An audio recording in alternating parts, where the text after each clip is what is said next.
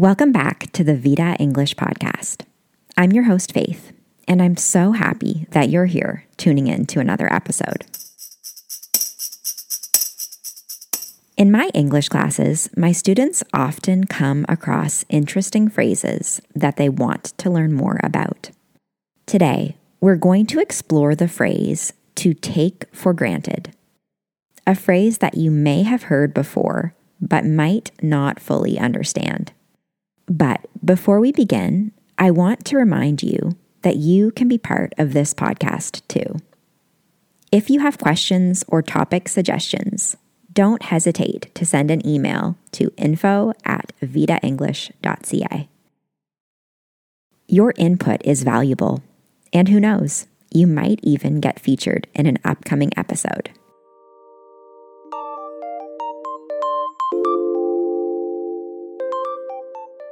Now, let's get into today's topic the phrase to take for granted.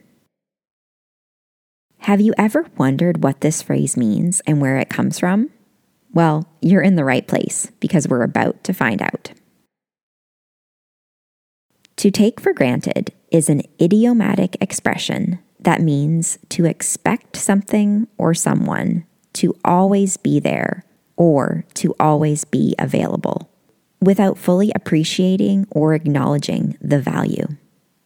It's like assuming that something will never change or disappear, and therefore not giving it the attention or gratitude it deserves.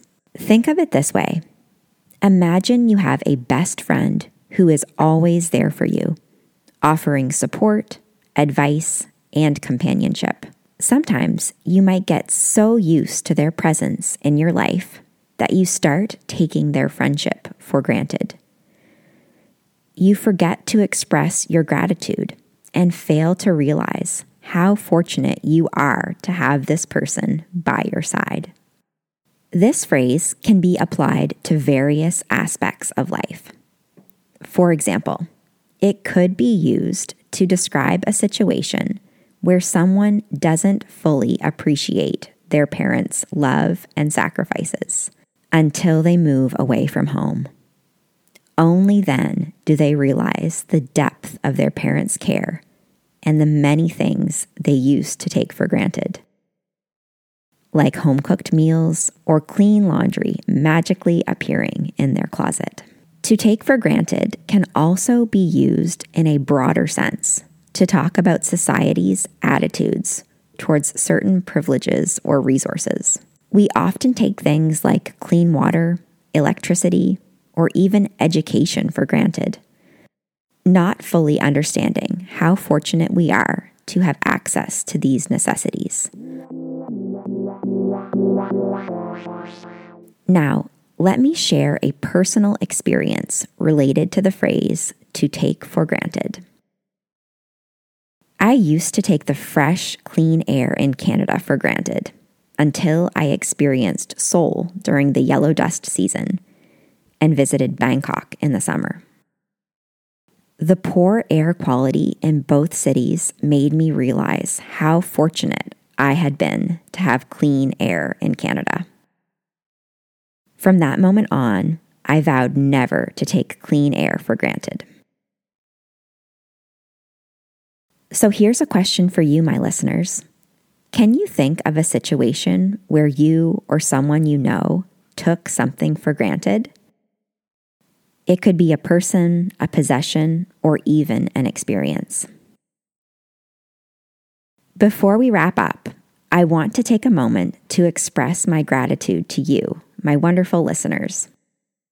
I don't take you for granted, and I appreciate your support, feedback, and suggestions. Your input is incredibly valuable to me. And I always look forward to hearing from you and using your ideas in future episodes.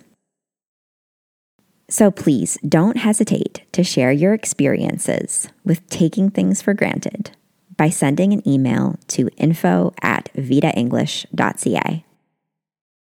It's an opportunity for you to practice using the phrase to take for granted and for us to connect on a deeper level. I'm excited to hear from you. Thank you for tuning in to the Vita English podcast. Until next time, I wish you the best on your English language journey. Remember, when it comes to English, use it, live it, love it, and fluency will follow.